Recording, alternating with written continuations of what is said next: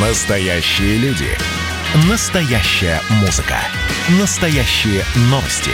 Радио «Комсомольская правда». Радио про настоящее. 97,2 FM. эм. Итоги с Жириновским. Каждую пятницу на радио «Комсомольская правда» Владимир Вольфович раскладывает по полочкам главные события уходящей недели. Здравствуйте, у микрофона Владимир Вольфович Жириновский, глава партии ЛДПР. Подводим итоги недели. И тут же я, Роман Голованов. Владимир Вольфович, Да. начнем мы с войны в Карабахе. Там уже громят церкви, э, попадают в главный собор города. Скажите, что это уже религиозная война получается, раз прицельно по храмам бьют со стороны Ну, Азербайджана? здесь здесь э, не напрямую межрелигиозная, но каждая страна хочет убрать памятники народа, который проживает на этой территории. Ведь дома одинаковые у всех. Я вот жил в Грузии, и грузины живут в этом доме, и армяне, и курды, азербайджанцы. Разницы нет. Даже стол одинаковый у всех. Абсолютно едят, придешь к ним в гости, везде одинаковая кухня, э, восточная, кавказская. Единственное различие – это храмы. У азербайджанцев мечети, но их было мало, потому что советская власть как-то относилась к этому отрицательно. У армян осталось с древних времен. Поэтому они особенно относились к своим церквам. И когда, может быть, даже случайно попадает снаряд в церковь, это вызывает озлобление. Поскольку это как бы, может быть, даже 10 человек убьют, ну жалко, люди. Но людей-то много. А вот такая церковь, она бывает одна на весь регион. Это как у нас, допустим, бы Сергиев Посад, там самый лучший храм, его бы э, разбомбили. Православным было бы это очень тяжело. Но это не первый год. Это длится столетиями. И, конечно, максимальный урон нанесли при советской власти. Потому что в 23 году было постановление партийных советских органов, и эту область сформировали, Нагорно-Карабахская автономная область, и передали Азербайджану. А когда-то она принадлежала Чечне. Но не было как область. Это просто был Нагорный Карабах. Просто территория. При персах это было ханство. Карабахское ханство, Бакинское ханство. Там 5-6 ханств. Это все к нам отошло в соответствии с международными договорами после разгрома персидских армий. Но мы, как православная страна, сделали там губернии, три, допустим. Бакинская, Елизаветпольская, Ереванская, а там, где север, еще две, Кутаисская и Тифлисская. Вот. Поэтому это сделала советская власть. Она стала делать республики, союзные, как Армения, Грузия, Азербайджан, автономные республики. Это было, допустим, Якутия, Татария, Башкирия. И внутри регионов э, бывает национальный регион, сделали область. А если уж совсем маленький, то бывают делают автономный, значит, э, как бы это назвать, Ненецкий автономный округ, округ. То есть самая маленькая единица национальная – национальный округ. Это совсем, когда мало людей живет. там, Пять тысяч живет, вот им округ делают. Когда побольше – область. А когда совсем, вот это республика. Вот таких у нас было 16, потом сделали 15. И везде были вот такие автономные области. Сейчас у нас еврейская была автономная область Хабаровского края. А выделили при Ельцине. Теперь это э, еврейская республика. так сказать. Так она называется? Нет, она сохранила область. Еврейская автономная область. Единственная на весь, на всю Россию. Остальные стали или республиками, или вообще слились с э, тем, с той территорией, где находятся. А евреи как-то вот так и решили сохранить. Получилась еврейская автономная область, главный город Биробиджан. А здесь вот единственный национальный регион – это Нагорно-Карабахская автономная область. У нее обком был, облсовет был. Ну, почти все атрибуты союзной республики Но проблема была с тем, что было смешанное население. Армяне, азербайджанцы. То тех больше, то других. Но исторически это была, конечно, территория относилась к Персии. И туда стали переселять армян, когда к нам перешла она. Потому что население было очень много мусульман. И царское правительство разбавляло за Кавказе те регионы, где слишком много мусульман, христианскими народами. Такой был один армяне. Вот они в Нахачеване жили. Тут наоборот их выселили. Советская власть пошла на поводу у турок. Турки хотят, чтобы у нее была граница с, с мусульманским регионом. И зачищают армян. Получается, Нахичевань, армянский край, это территория Азербайджана. Нагорный Карабах, армянский край, но тоже много азербайджанцев. И это вот, так сказать, э, через полосица издевательство и над армянами, и над азербайджанцами. Но царское правительство делало тихо, скромно и не создавало проблем. Советская власть все раскассировала, все раздербанила, и до сих пор уже сто лет, вот провозглашение советской власти, Азербайджан 20 год, Армения 20 Грузия 21 Потом в 90-м 89-м, 90-м они все э, восстановили свою ту независимость, которую получили э, в 20-х годах, сто лет назад. Владимир ну вот... Советское отделение Нагорно-Карабахский автономная область, Хочется э, понять и вернуться в современность. Смотрите, у нас 20 да. год, буквально три месяца. Август, полыхает Белоруссия, сентябрь, у нас э, Нагорный Карабах, Армения, Азербайджан в бою. А потом октябрь, начинается Киргизия. У нас по границам прямо все полыхает. А дальше у нас будет Молдавия, где сейчас у Дадона выборы. А потом э, еще Таджикистан. Что к нам готовят вообще? Почему у нас все полыхает? Роман, радоваться надо.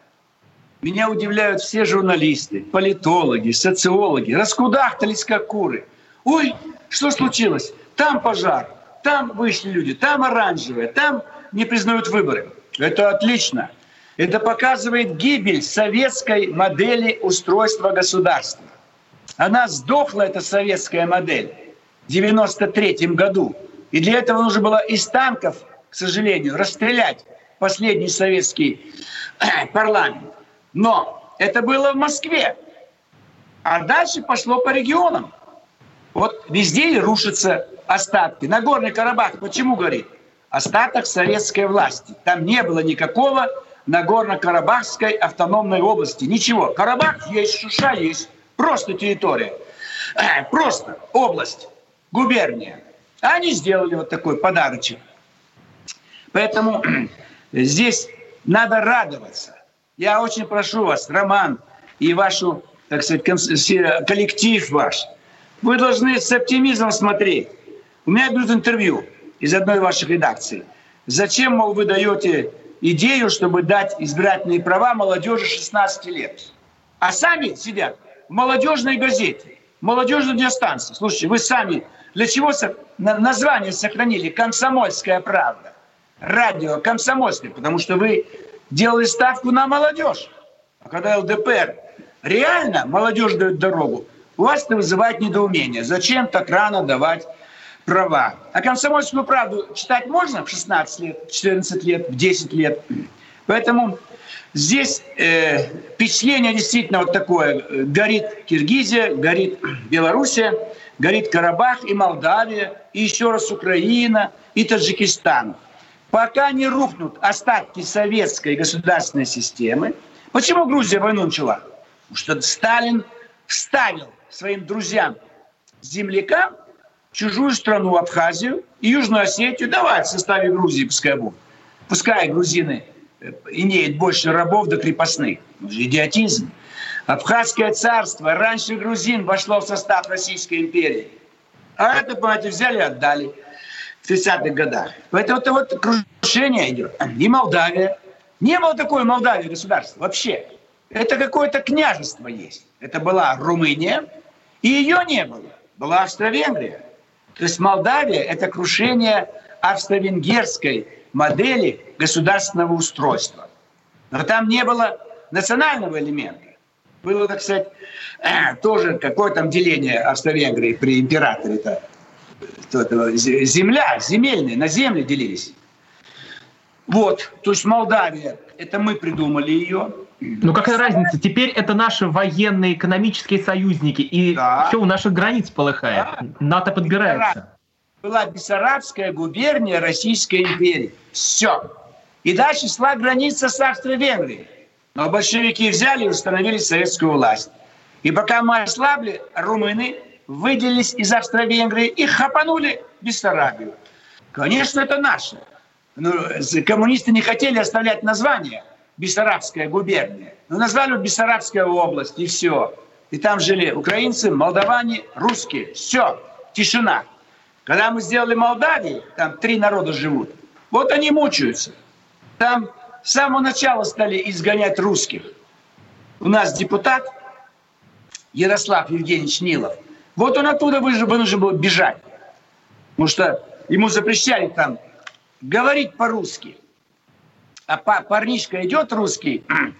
Владимир э, мы подбираемся к паузе, а вот эти все революции подбираются к нашей стране. Так вот, да, это хорошо. накатит ли на нас эта волна, на нашу страну? Мы поговорим да. с Владимиром Жириновским да. сразу после короткой паузы. Роман Голованов, подводим итоги недели.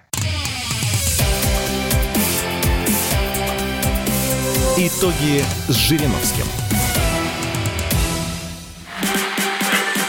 общение, про обмен информацией, эмоциями.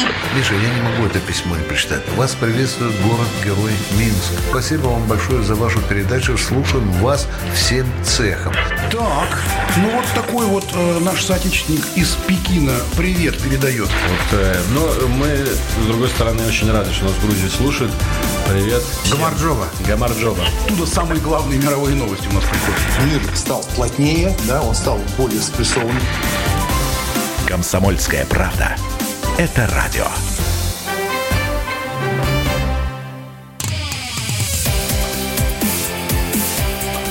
Итоги с Жириновским. Каждую пятницу на радио «Комсомольская правда» Владимир Вольфович раскладывает по полочкам главные события уходящей недели. Глава ЛДПР Владимир Вольфович Жириновский подводит итоги недели. У микрофона я, Роман Голованов. Мы говорим о том, что вокруг наших границ полыхают все наши страны, союзники, где еще будут революции. Владимир Вольфович, но это весь пожар да. может на нас кинуться. На... Мы-то не хотим здесь э, всего этого. А мы под этот пожар запретим все левые организации. КПРФ, КПСС, и коммунисты России, и справедливая Россия – вот чем сегодня занимается «Справедливая Россия»? Ворует наши законы. Мы четыре года вносим каждый год закон об индексации пенсии работающим пенсионерам. Они без ничего не соображают, у них нету никаких аналитиков. Вот сейчас президент ухвалится. Внесли вот такой закон. А единое уже направило в правительство. Так это наш закон, мы 6 июня внесли. Вот они левые мешают. Они в Молдавии мешают. Они в Минске мешают. Они мешают э, в Киргизии. Они мешали в Грузии. Поэтому это крушение будет продолжаться, будет обновляться, будут переходить к президентской республике, к парламентской. И это правильный ход. Наиболее демократическая республика – парламентская. Потому что президент любой – диктатор, узурпатор. Он один решает. Вот сейчас Трамп что захочет, то и будет делать. Возьмет и начнет гражданскую войну. Или Байден. Это нужно американцам? Она уже полыхает, Америка. Убрать пост президента – и пускай Палата представителей формирует американское правительство, назначает премьер-министра. Вот реформа для США. В Германии канцлер все решает, премьер-министр. В Италии премьер-министр, в Израиле, в Японии. Надо убрать эти президентские режимы. Это извращенная модель монархии.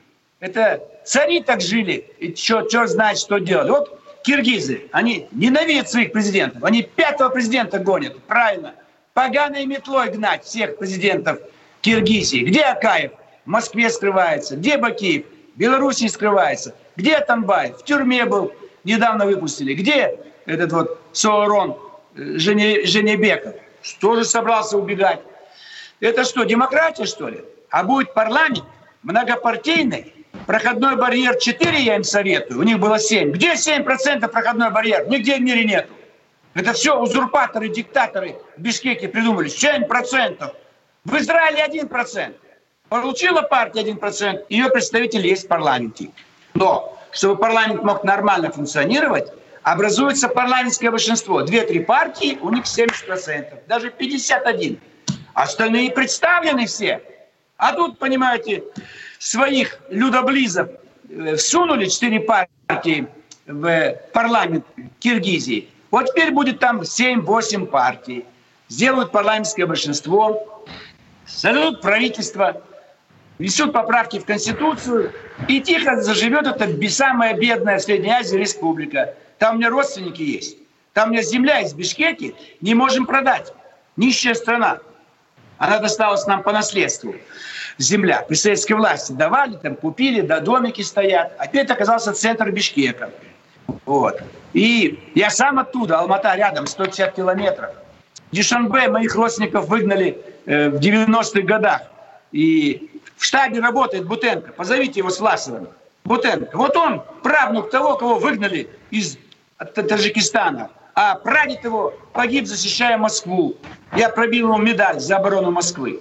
Вот она, советская власть, продолжается. Поэтому Карабах я хорошо знаю. Ведь, Роман, вы же вы там не были. Вы в Армении не были. В Грузии. Был в Армении. В Когда? Грузии не был. Когда Два года назад. Два года назад. Ну, хорошо. Вячеслав- с Володиным, кстати, был там. Вот именно. С начальниками летаете. А вы, как я, лейтенант, можете идти в А вы тоже начальник, Владимир Вольфович. С вами идешь как э, с, покруче, чем с Володиным с вами. Да, да, уж мне тоже, как говорится, э, во внимание привлекают то, что я делаю. Ну я о чем говорю? Туристом можно быть, журналистом можно быть.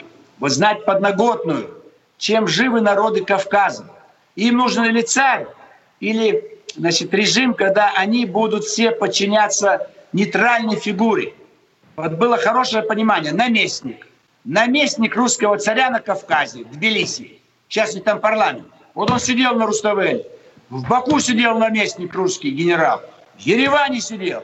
Тишина была. Русская армия стояла. Никто там не, не близко ни одного выстрела. Уважение к русскому царю, к русской армии, к русским генералам. А вот там советская демократия. Все горит, все полыхает. Это и у нас в Москве была гражданская война. 4 октября 93 года. Вы же этого не помните, не знаете? Вы, наверное, в детский сад ходили? Нет, я еще не родился. 94 Вот видите. родился. Вы еще не родились даже. А я ехал туда, Верховный Совет, где-то там 3 или 2 октября. Выходит подполковник с автоматчиками. Стой, куда? Я говорю, вот Верховный Совет, посмотреть, что там происходит. А ближе к вечеру он меня не узнал. Ну, я еще не очень был известным. Нет, нельзя. Я, так, я поеду. Раз только это автомат, как называется, пере... Передернул затвор. автоматы. Ну, в любой момент откроют огонь. Я развернулся и уехал. Они могли меня убить. Советский подполковник. Дам приказ не пускать, не, выйти, не выяснять, расстреливать. Эм. То есть это очень было страшно. Ну Гражданские- вот чтобы опять это все не повторилось, какие уроки нужно выносить из Белоруссии, Киргизии, там, э, Карабаха, чтобы нам Москву это все не окутало? Ведь у нас выборы 21 год. Опять Да. же, все к этому готовится. Так вот ЛДПР и будет в лучшей форме здесь.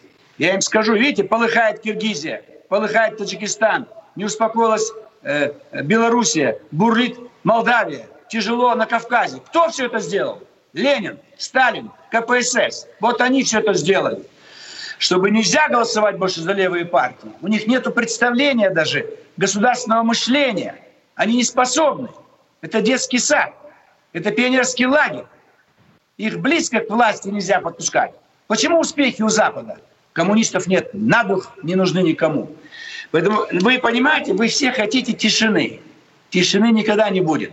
Вот вы как дети, когда вы рождались, ваша мама песенки пела, она орала от нестерпимой боли, она плакала, у нее разрывы происходили, кровь текла, чтобы появился человек. Так и государство. Русское государство было создано там 1156 лет назад, а нам заставляют заново создавать государство. Это же чудовищно. Это же Ленин. Вот у нас с вами годовщина создания, 22 год, годовщина создания государства нашего. Где эта фраза? Ленин говорит, что там, что он всех русофоб страшный. Вот он. Объявляю бой великому, великорусскому Да. шовинизму. Надо смотри, настоять, чтобы в 6 союзном ЦИКе... октября 6 октября 22 года пленум ЦК РКПБ, РКП, Российской Компартии, принял решение о форме объединения советских республик. И Ленин пишет Каменеву э, э, относительно этого решения. Великорусскому шовинизму объявляю бой не на жизнь, а на смерть. Арестовать и расстрелять этого недоумка из Сибири. Он нам, русским, объявляет бой не на жизнь, а на смерть. Как только избавлюсь от проклятого зуба, у него зуб болел, съем его всеми здоровыми зубами. Надо абсолютно настоять, чтобы в союзном ЦИКе председательствовали по очереди русский, украинец, грузин и так далее. Абсолютно. Вот. Вот кто нам заложил мину, и она взрывается сегодня. Белоруссия, Киргизия, Карабах и будет Молдавия. Вся. Потому что это недоумок симбирский. А у вас на комсомольской газете вашей ордена Ленина висят. Это позор, понимаете? Владимир Борисович, позор, что он на площади лежит. Дайте нам лопаты, мы с Власовым и Никулиным пойдем его сейчас похороним. Вот молодцы, молодцы. А мы, депутаты, станем вокруг, чтобы никто к вам не подходил. И требовать выкинуть этот труп с мавзолея, очистить Красную площадь от всех захоронений. Пускай всех похоронят по месту жительства, родственники определят. То есть вы понимаете, что если 98 лет назад создано криминальным способом, совершенно не на правовой основе, государства, то это же и беда. Так вы думаете, остановили? А смотрите, 7 октября 1977 года, 43 года назад, принята Брежневская конституция, и там заложили право выхода любой республики из состава СССР. Вот Нагорный Карабах и выходит из состава Азербайджанской ССР. Ибо мы были по нашему советскому закону, если республики выходят из состава СССР, то автономные регионы, входящие в республику, могут остаться в составе СССР и не выходить из его значит, членства.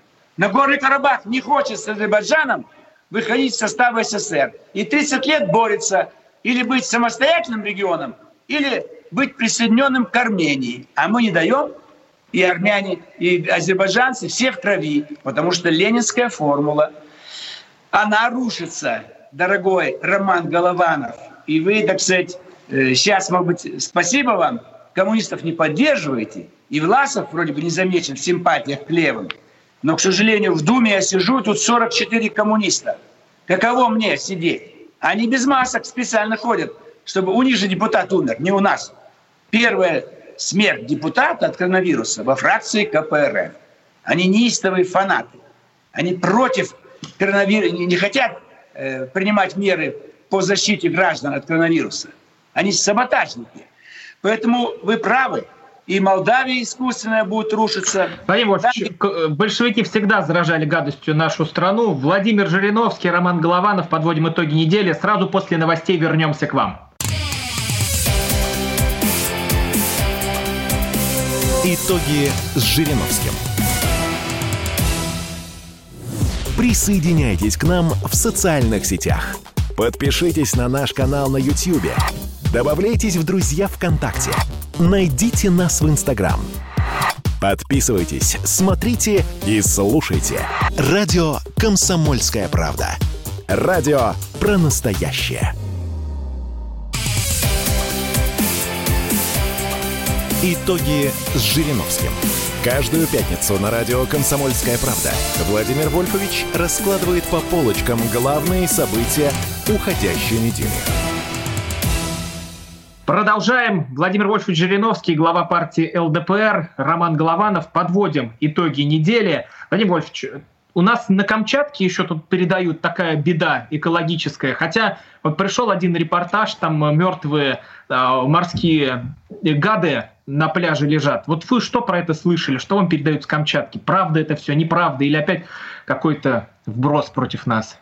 Ну, во-первых, кто нас не услышит сегодня, вот в 9 вечера идет наш эфир с вами, то завтра в 7 утра по тому же радио «Комсомольская правда», пусть ваши друзья послушают, и воскресенье в 7 вечера.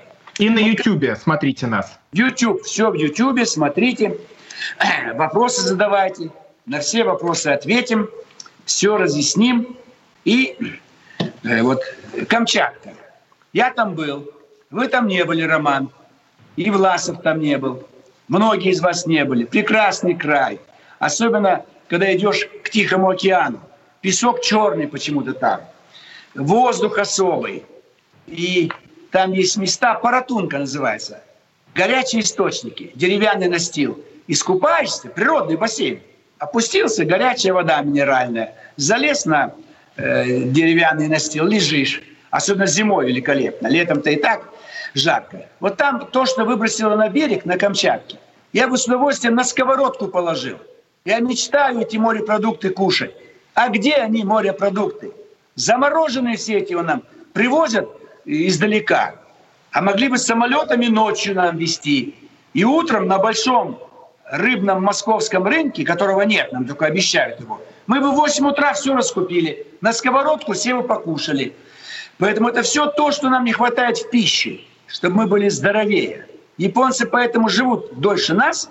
Основное питание – рыба. Там слова мясо даже в японском языке нету. Рис и рыба. Поэтому там, конечно, могут быть какие-то сточные воды, там могут быть какие-то заводы, номерные, не номерные. И опять, как бы вы не устали от моих экивоков в сторону коммунистов, опять, все заводы строились без очистных сооружений. Химические заводы особенно, оборонные, металлургические. Поэтому эта гадость скапливается в городах Камчатки и уходит в океан. Но, возможно, это еще нужно изучать, возможно, где-то под землей есть вариант, оттуда исходят какие-то отравляющие вещества, и вот столько сдохло великолепных морепродуктов. Мне хочется сесть на самолет и срочно туда ехать. Я так думаю, что где-то еще не все ведь сдохло. Может, там есть места, где еще плавает рыба. В любом случае, я пожелаю жителям Камчатки кушать только морепродукты и организовать работу жителей Камчатки, чтобы они могли э, вылавливать эти морепродукты и направлять к нам по, в, в рефрижераторах, самолеты такие нужно издать. Туда с морской водой загоняют морепродукты, и здесь во Внуково где-нибудь или другой аэропорт, прямо в машины, а машины по жилым массивам. В детстве я жил в Алмате, Заходит машина, на борту написано «живая рыба». И с очком шофер, не надо других рабочих, вылавливает рыбу. Живую покупали и ели. А где она сейчас, живая рыба-то? Э, вот это мы хотим. А нам подают отравленные фрукты, продукты, да и мой, Турецкие. рыба, да все из-за границы привезенные, какие-нибудь крашеный тунец какой-нибудь, э, белорусско-норвежский. А у нас страна всех океанов. У нас три океана. Атлантический, Тихий и Северный. А где рыба? Ну где рыба? А ее полно только там, в приморских магазинах. А сюда нам не везут. Ведь москвичи, богатые люди, могли бы заплатить хорошие деньги. Поэтому пускай изучают ученые. У нас должны быть больше центров по изучению океана там, на Камчатке, на Сахалине, в Магадане, Хабаровский край. Дальний Восток должен гудеть. Это столько возможностей для расцвета его. Мы дали программу развития Дальнего Востока. Там 20 пунктов. Ничего не выполняется. Козлов сейчас министр Дальнего Востока. До него Галушка. Ну что они сделали за 10 лет? Ничего не сделали. Есть вице-премьер целый, Трутник. Ну и что он сделал? Он фамилию свою оправдывает.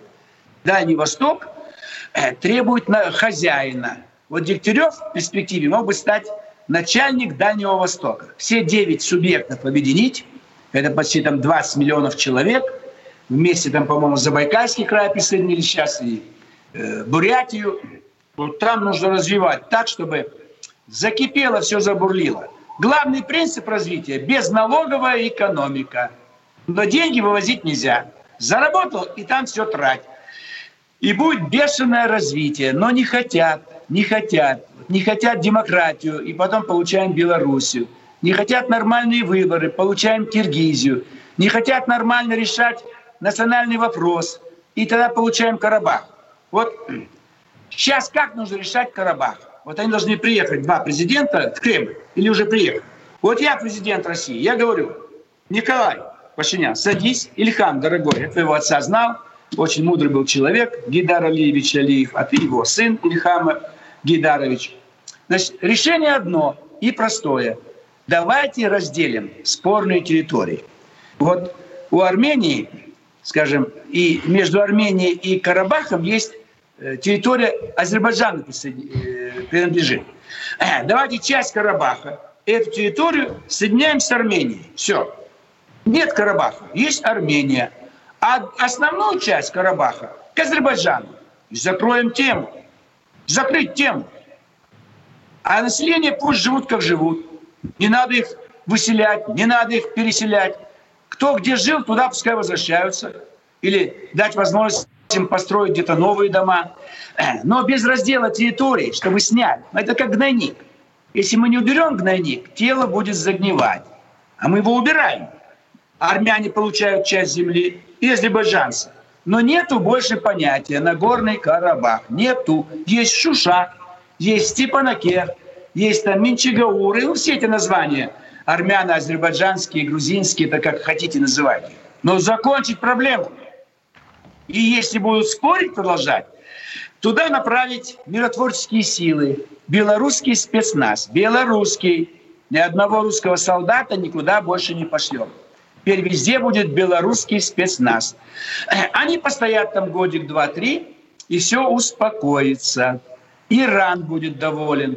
Он, он мог бы опекать Армению, а турки будут опекать Азербайджан. Вот четвером пускай разговаривают, а Москва будет давать окончательное решение. Пятый игрок на этой кровавой сцене. Чтобы персы не думали, что Армения у них в падчерицах будет – Турки не думали, что Азербайджан будет двоюродный брат. Нет. Закавказье – зона интересов России на все времена. Мы отдали за это 200 тысяч солдат. Владимир будем следить, что там происходит в Карабахе. Тут еще одна животрепещущая тема, которая заставляет всех Давай. животрепетать. Нас на следующей неделе закроют э, на карантин или нет? Здесь в России. Надо, чтобы люди боялись. Давайте уговорим пожилых всех вот Зюганов, пускай сидеть дома, ну потерпите. Дети, инвалиды. То есть кроме бизнеса, артисты все пускай дома посидят.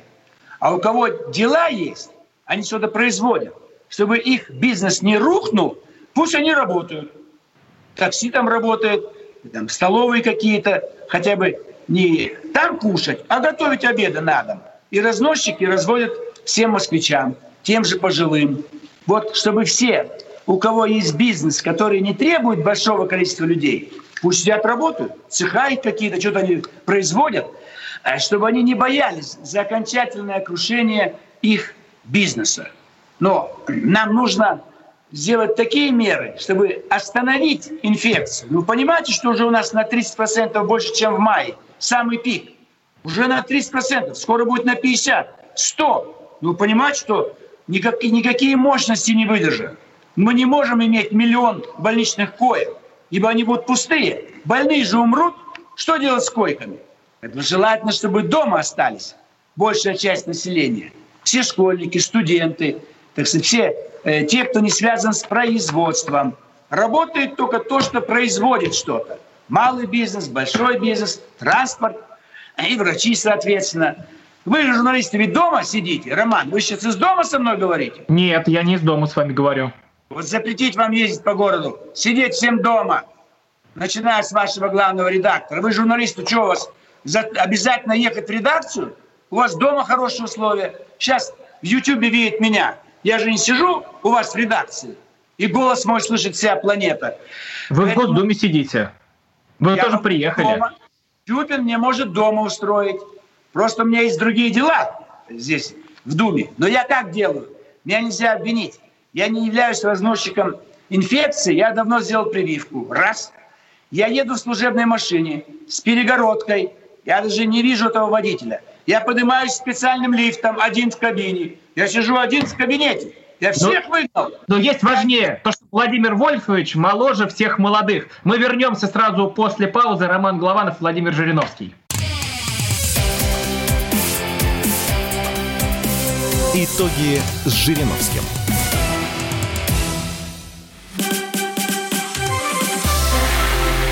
Это было начало. Это действительно история, которая будоражит. Так вся страна обалдела.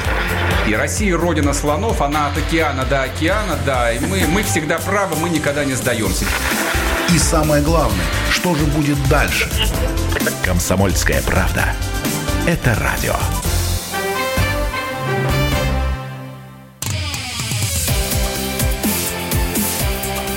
Итоги с Жириновским.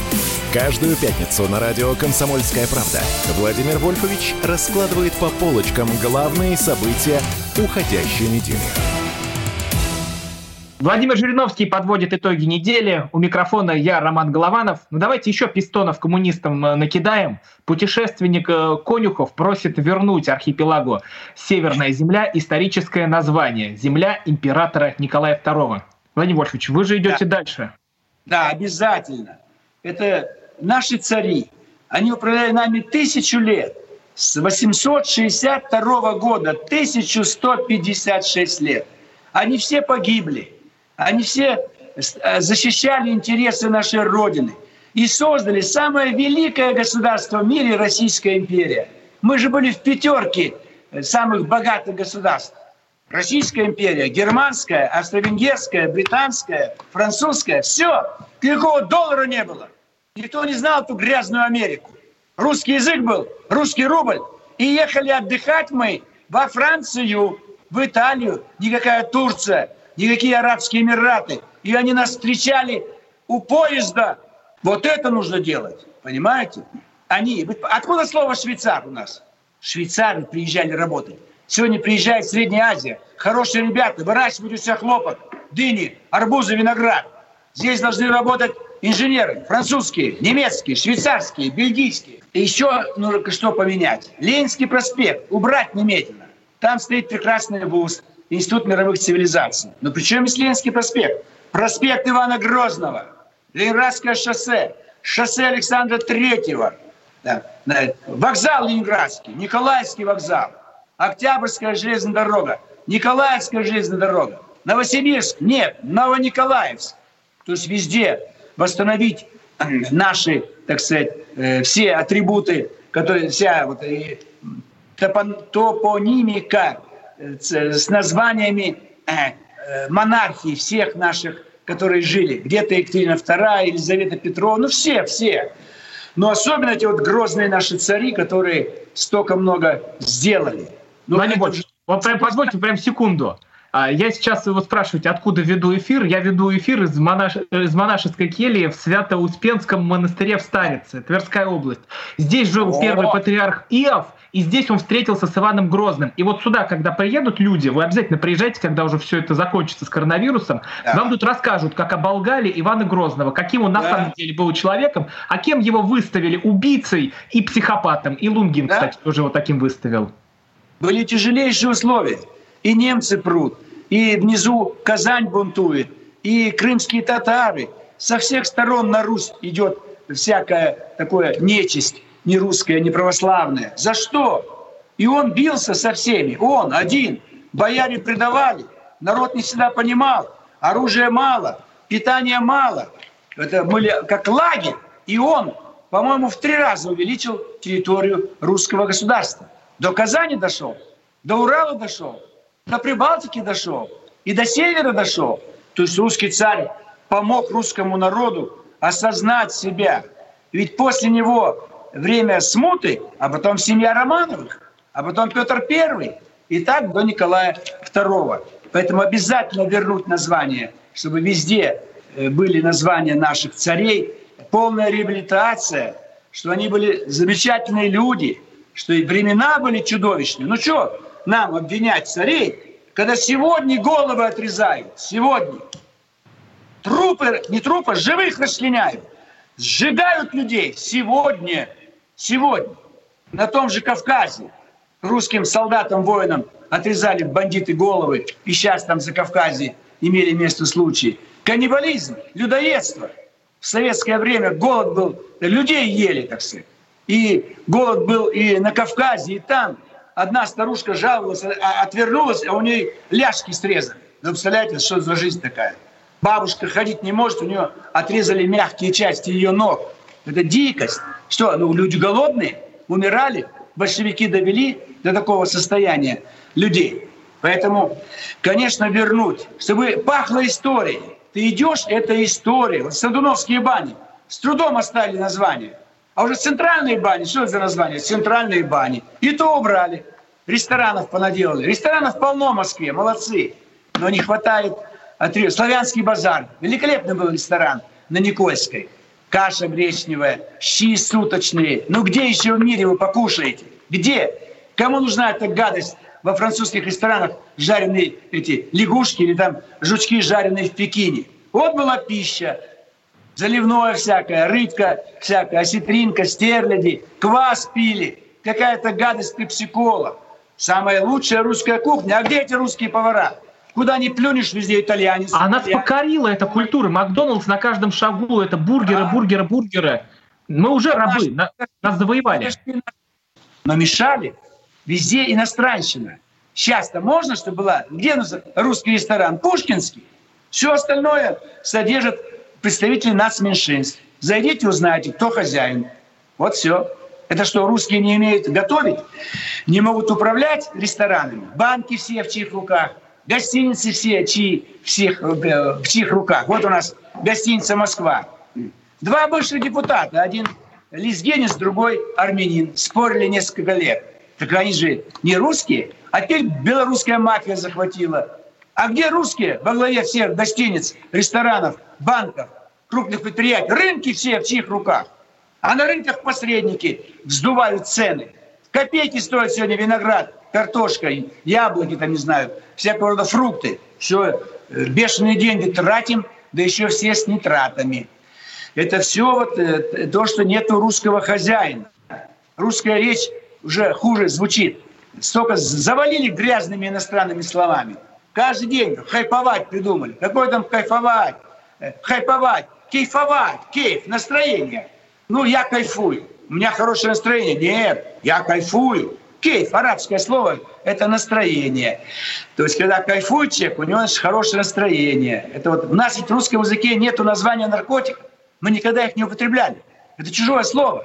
Потому что мы не употребляли русские. Это же вино откуда идет? Из Западной Европы. Вайн, английское слово. Портрет. А что с этими словами делать? У нас прям минута, Владимир Вольфович. Закон принят о защите русского языка. И несколько раз ЛДПР заставляла. Не хотят. Говорит, надо, надо, но не принимают. Защитить, как это сделано во Франции, в Турции, во всех странах мира.